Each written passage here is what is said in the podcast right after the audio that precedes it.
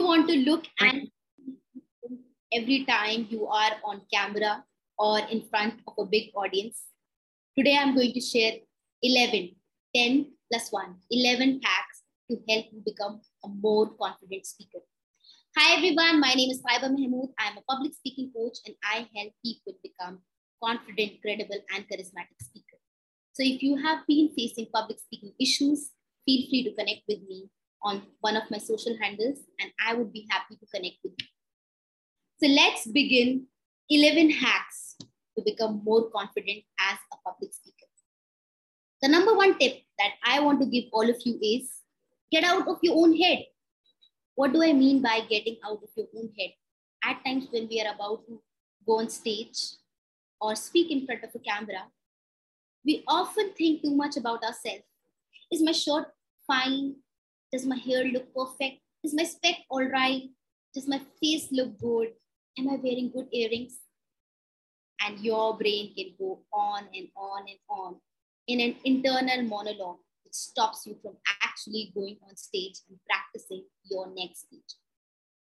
Therefore, you really need to get out of your own thoughts and instead of focusing on yourself, focus on your audience because your audience is coming to listen to you. They're not coming to judge you on the basis of your looks. They value your content more than your looks.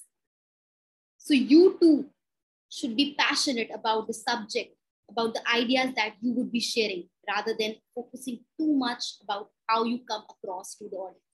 So number two, one tip to all of you is come out of your own head. Number two, is a five second rule. Now, this five second rule is given by Mel Robbins. And according to five second rule, it says that every time there's an idea in your mind, just execute it in the next five seconds. And I've been using this five second use, uh, rule to shoot a lot of my public speaking videos. At times, we are scared, or we are just lazy, or we just don't want to do the thing which is important for us. But my friends, let me tell you, once you start taking action, you start feeling more confident. I remember the first time that I was on camera, I was shit scared. I took like a million cuts the first time I appeared in front of this camera. But day in and day out, I kept practicing. I kept coming back and I kept using this five second rule. Until this date, when I don't feel like shooting a video, I just do a five, four, three, two, one, and I just begin. So you can do that too. Every time you're feeling scared or nervous, just prepare yourself, prepare your content in advance, and just do a five second countdown and give that speech that you need to give on camera or on the stage. Number three, smile through. A lot of us, when we are about to give that speech or we are about to give a session, we're scared to smile. Let me tell you, smile will help you connect and feel more confident. And why is it so? The moment we smile, there's a dopamine release happening in our brain. That makes us happy. The moment we are happy, we start feeling more confident. So smile through whenever you get a chance to smile in your speech. You might be sharing something joyful, happy, something exciting. Don't shy away from smiling. Number four is how you stand or sit or project yourself. Now, your posture has a really big role to play in your confidence. If I slouch my back and if I slump down my shoulders, I will start feeling nervous. But on the other hand, if I broaden my chest, if I raise my shoulders, if I straight my back, I instantly start feeling confident. Why does that happen? The rule is simple. Every time you change your physiology, that is your physical state, you change your psychology. So therefore, confident gestures, confident postures help you becoming a confident speaker.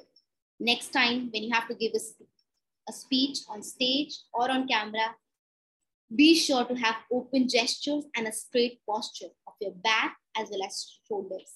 And you will start feeling more confident instantly.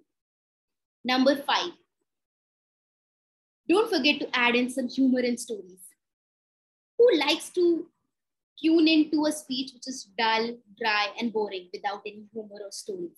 Now, I'm not saying you have to force any humorous stories if you don't have. If you are not a humorous person, chuck humor. But we all have some interesting stories from our lives that can be game changers or entertaining or fun adding for the people who are hearing us. So your stories don't have to be, uh, you know, very transformational. Even simple stories can be shared with your audience that can help them transform just a little bit, make them take a small, tiny step in their lives to become better or to have fun or to be more lively, right? So don't be scared of sharing your personal stories. And one of the books which has which I recently read, which has helped me share better stories on LinkedIn and on my social media platform and other places is Storyworthy by uh, one of the authors called Matthew Dicks. He's an amazing author and you should definitely, definitely check out his book Storyworthy if you haven't already checked it out. Coming to point number six. Point number six is fronting. Now, what is fronting? Fronting is pointing your toes towards the speaker who's speaking to you. Now, this does not hold true when you are in a virtual meeting, but when you are in an interview or when you are in a physical setting, when you point your toes towards a person who's speaking to you, that makes you more confident. And it also makes you more uh, charismatic. So don't forget to front your toes and, you know, just whenever you are speaking to a person, your body stance toward, should be towards the person. Whether it's your legs, whether it's your hand gestures, they should be towards the person. That will help you feel more confident. And also, it has been found that your gestures, when you're using open gestures, these gestures help you express your ideas in a better manner. In fact, it has been found that great speakers use double the gestures used by average speakers. So don't be afraid to use open gestures and do fronting, that is pointing from your toes towards the person who's speaking to you. Now, the eighth idea. The eighth idea is don't read from a script a lot of time there are people who read word for word from a script and that does not help at all it is monotonous it dulls your energy and you know sometimes when you're reading from a script you might have observed you go in that reading mode instead of how you generally have a conversation with your friends or family members or your colleagues you start in that robotic, you start going in that robotic mode wherein you are not taking proper pauses. You're just reading on and on, which is very dull and boring for people. So make sure you're not reading from a script, you're well prepared beforehand when you are expressing yourself. Have a few pointers in place, prepare a document where all your points are written about what you have to speak. And uh, don't shy away from, uh, you know, just having good preparation. Do good preparation, but don't read word for word from a speech, from a script. Okay, that was the ninth point. Let's go to point number 10. Point number 10 is pauses. Now, I struggle a lot with pauses, and I still am working on this aspect of uh, pauses, but pauses are great for confidence. Pauses have several benefits. First, when you pause, you're able to recollect your ideas. When you're able to re- recollect your ideas, you feel more confident. Pauses also are a great way when you are giving some humorous stories or punches, you need to give that pause so that audience can have a moment. They can cherish the time, the joke that you just cracked. If you just rush over, they will not be able to cherish the joke or the punch that you share. Also, pauses are used when you're asking a question. And what's the rule? How much time should you pause when you're asking a question to your audience? As much time as it as it is required to uh, you know answer that question. Okay, so work on your pauses. It will dynamically improve your confidence. And last but not the least, play some public speaking games. I will be leaving a link of one of the public speaking games that I have played, and it is so much fun. You can try it out. You need to just log in and start playing that game. So, what happens when we start playing public speaking games?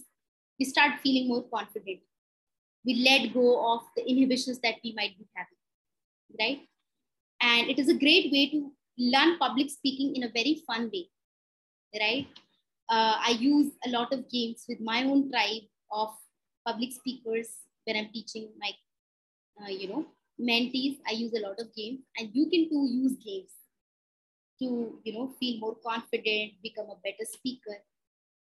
And at the end, I just want to say to you that confidence is a skill, just like swimming, reading, writing, anything in the world is a skill. In the similar manner, confidence is a skill. If you were not a very confident person from the start, you don't need to worry because with a growth mindset, you can hone in your confidence skills. There's no need to be scared or nervous because there is enough scope for you to become a better and confident speaker. And still, if you face any issues, feel free to connect with me.